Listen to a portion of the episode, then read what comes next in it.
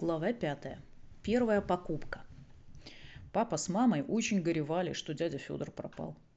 «Это ты виноват», — говорила мама. «Все ему разрешал. Он и избаловался». «Просто он зверей любит», — объяснял папа. «Вот и ушел с котом». «А ты бы его к технике приучал. Купил бы ему конструктор или пылесос, чтобы он делом занимался». Но папа не согласен. «Кот, он живой. С ним играть можно и на улице гулять. А конструктор будете с бумажкой прыгать?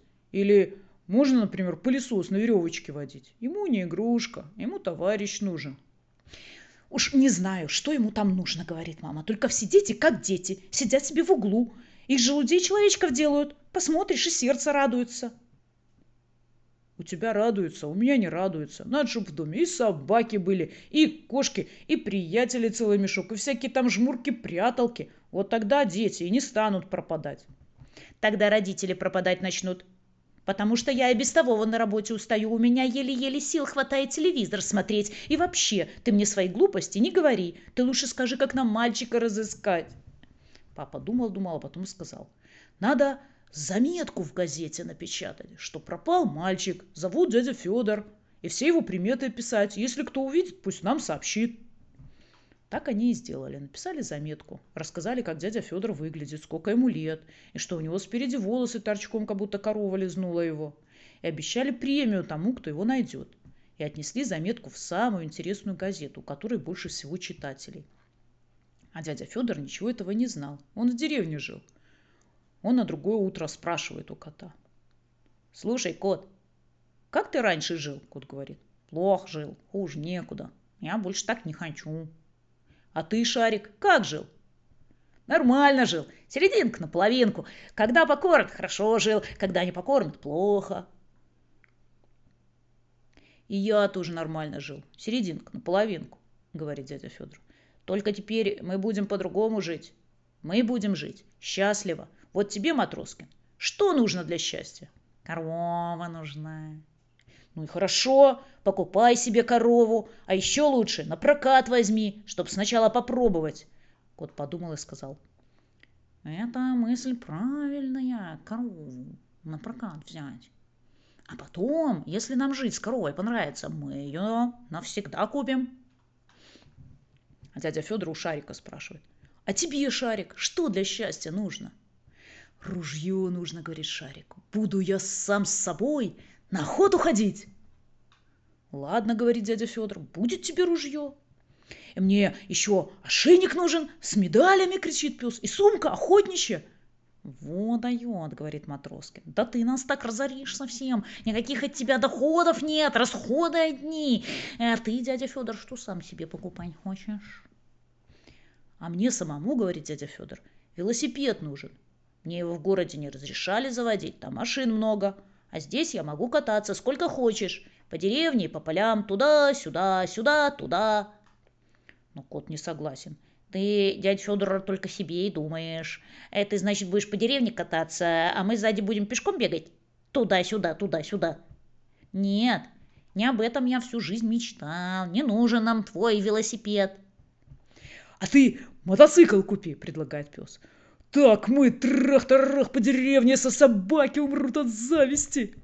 Дядя Федор как представил себе этот трах-тарарах, так ему сразу весело стало. А кот кричит. Ни о чем вы не думаете, вам бы лишь бы деньги стратить, а если дождь или мороз, к примеру, мы же попростужаемся все, позаболеваем, а я, может, только жить начал, корову купить собираюсь. Нет, мотоцикл — это не машина, не нужно мне вашего трах-тарах, не уговаривайте. Шарик подумал-подумал и согласился с ним. Да, мотоцикл – это не машина. Это он прав. Не будем мы его покупать. Ни за что. Мы лучше машину купим. Какую еще машину? Обыкновенную, легковую, говорит пес. Ведь машина-то это машина. Ну и что? кричит кот. Может, где-нибудь машина? Это машина только не в нашей области. У нас дороги такие. А если она застрянет в лесу, придется ее трактором вытаскивать. Э, вы уж и трактор заодно покупайте. А что? — кричит пес. «Правильно говорит! Покупай, дядя Федор, трактор!» Дядя Федор на кота посмотрел. Кот молчит. А что ему говорить? Он лапой махнул. Покупайте хоть комбайн. Мне все равно, раз вы меня не слушаете. Взял кот деньги, пошел за коровой. А дядя Федор на почту пошел. Письмо писать на завод, чтобы ему трактор выслали. Он написал такое письмо. Здравствуйте, уважаемые те, кто делает тракторы. Пришлите мне, пожалуйста, трактор, только не совсем настоящий и не совсем игрушечный.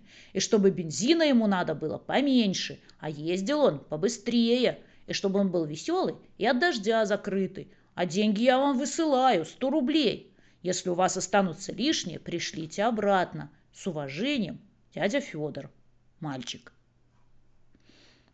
А через некоторое время домой Матроскин является и корову на веревочке ведет.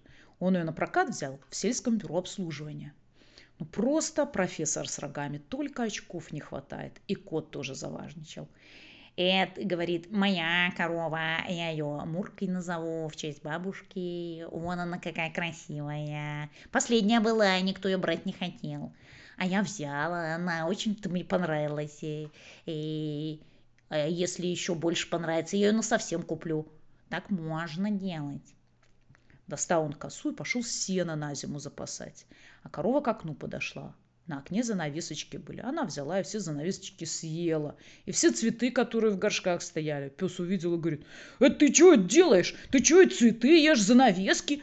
Может, ты больная или как? Может, тебе температуру смерить, градусник поставить?